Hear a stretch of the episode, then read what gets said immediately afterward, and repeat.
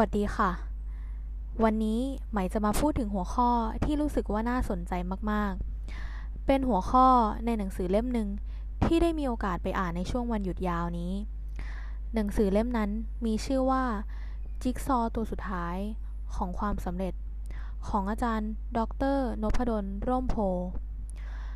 เนื้อหาในหนังสือเป็นเรื่องราวเกี่ยวกับการวัดผล เพื่อให้เราไปสู่ความสำเร็จได้ จริงๆ ในนี้มีหลายหัวข้อที่น่าสนใจเลย แต่วันนี้จะหยิบเอาหัวข้อที่รู้สึกว่าดีมากๆ แล้วก็น่าจะเหมาะกับหลายๆ คนในสังคมการทำงานในยุคนี้ เวลาเรียนจบมาใหม่ ๆ แล้วบังเอิญมาเจอกับเพื่อนร่วมชั้นในสมัยเรียน หัวข้อหนึ่ง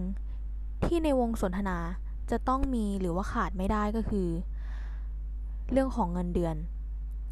เพื่อนคนนี้ได้เงินเดือนหมื่นห้าเพื่อนคนนี้ได้เงินเดือนห้าหมื่นอีกคนได้เป็นแสนเลย เพื่อนคนนั้นได้เงินเดือนเยอะ เพื่อนคนนี้ได้เงินเดือนน้อย จริงๆ คนเราส่วนใหญ่เนี่ยจะเปรียบเทียบเงินเดือนจากตัวเลขที่ได้รับ โดยที่เรามักจะลืมคำนึงถึงเวลาที่เราใช้ไปเพื่อแลกเงินจำนวนนั้นมา ตัวอย่างเช่น ถ้าเพื่อนเราได้เงินเดือนเดือนละ 50,000 บาท แต่เราได้เงินเดือนเดือนละ 30,000 บาท เราก็มักจะบอกว่า เพื่อนเรา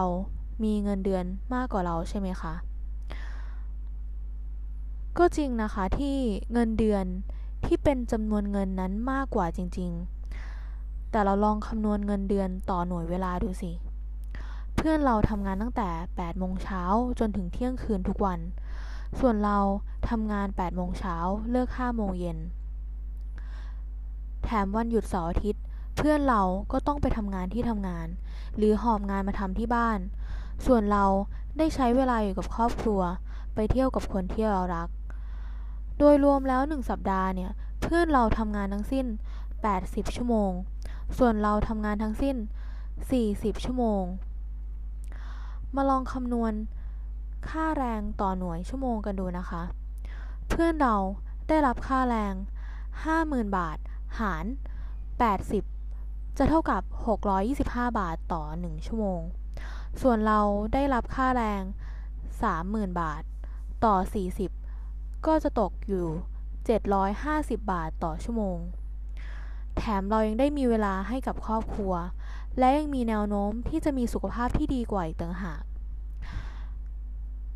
แล้วทีนี้ตกลง ใครได้เงินเดือนมากกว่ากันกันแน่คะ มาลองคิดกันดูนะ